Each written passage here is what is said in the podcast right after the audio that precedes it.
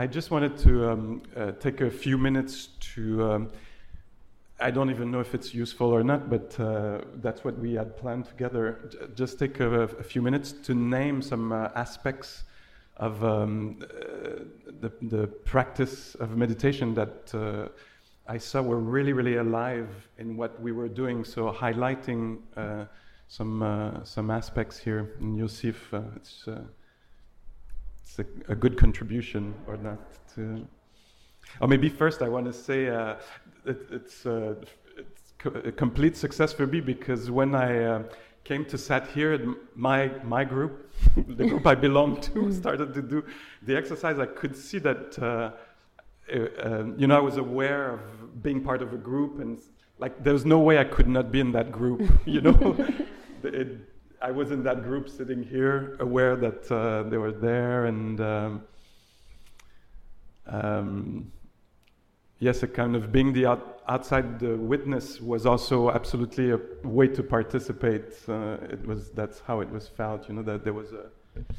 Also, I don't know how you felt as a, a looker, but there was also like a, um, and it seemed an impact you know, I was aware that the time before we were doing it, everybody was participating, and suddenly there was a few people watching people participating, and this was also, uh, it seemed changing uh, what was going on in the room. I don't know if some of you felt that some were uh, witnessing, but uh, anyway, I was really aware of my social uh, space, you know, that, that I was uh, using or in. Um, I was uh, interested in uh, somebody in the, one uh, in, in, the group uh, when we had the conversation was uh, mentioning that um, I think it's okay to um, bring this here in an anonymous way, but one person was reporting that there was something going on at home that was taking a lot of the space in their experience as they're here, except while doing the exercise in movement, then it would disappear. Um, and that was making me think of a, a, a teaching of the Buddha around um, the image that is used as of um, a bottle and the, um, an empty bottle. The Buddha, in this analogy, saying, when the bottle is uh, empty, you can put anything in it. And in the same way, when there's not an awareness of the body, uh, uh, then it's like an empty bottle. You can put anything. In. So if I'm um, not aware of um, being here in the room, of s- sounds, of us sitting, of breathing, then there's a kind of a gap that can be filled by anything.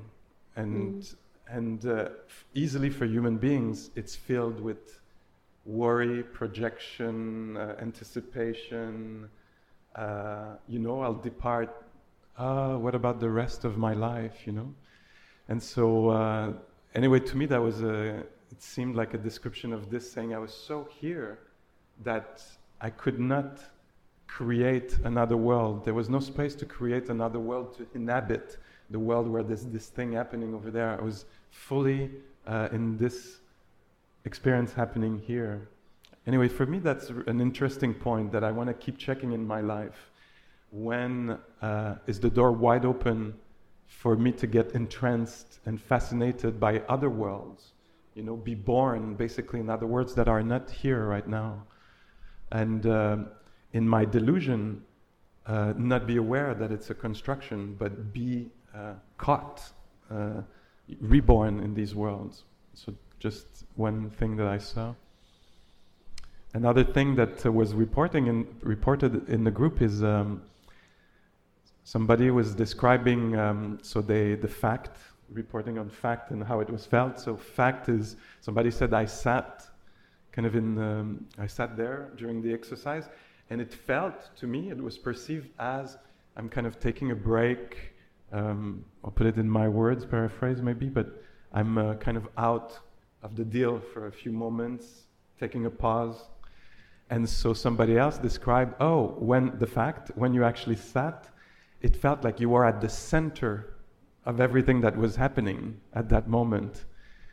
And, and when I heard this, it, um, the image that come to me was an image that the Buddha used of perception as mirage, the kind of um, how things appear um, in the moment, how they appear really like I'm really taking a break from this and it's perceived in another way, and how that's a place where I want to bring awareness in my life, how I'm uh, fooled in the way that I believe in perception as reality. I take, that's called delusion, taking what appears as solid, true, absolute, and then just checking with somebody else, and wow, their take on reality is other.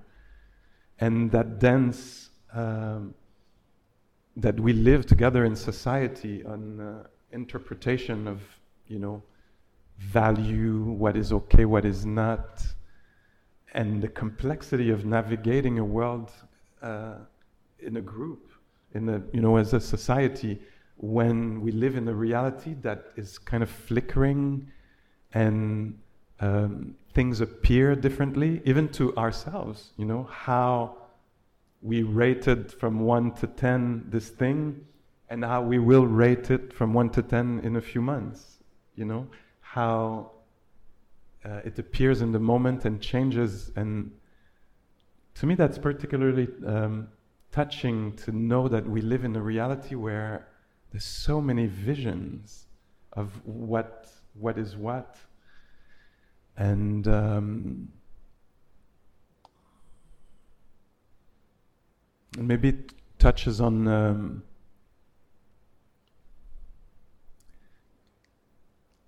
um, what I find happen in the practice is um, something that seems to be emerging is uh, inner clarity or inner ethics.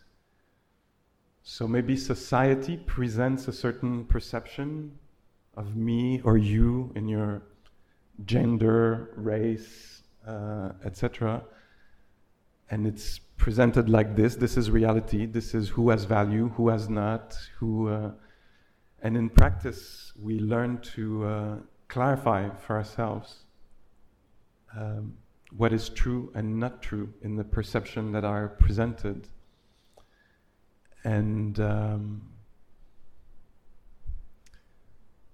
and what I like about uh, this being uh, aware in a physical way, like we were today in the sitting and in the moving, is, um, is it's not so conceptual. Maybe less conceptual than I am right now. Much more less conceptual than I am right now. But the way to um, that I really um, drove the point for me was a conversation I, I was having with um, Dr. What's his name? Judson Brewer, who does a lot of research, um, MRI, and all. He presents all these, you know, cuts of the brain like this and like that to see. Uh, and he was talking about, um, you know, how our minds and heart open in practice, but through frontal cortex and all these things. And I was saying to him, I so don't relate to this because I hear this and then I forget it right after. I can't remember. Is it the neocortical frontex thing? You know.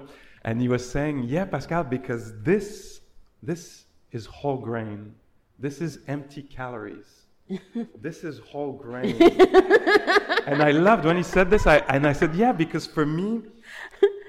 you know, it's in the guts. It's it's felt here, and the ethics is here. If I'm about to do something that could be harmful to somebody, and I can have enough, you know, feedback loop open, I'm not so disconnected in my ideas about things, and I feel some. I, here, it's gonna tense. You know, like no, no, you know, possible danger here.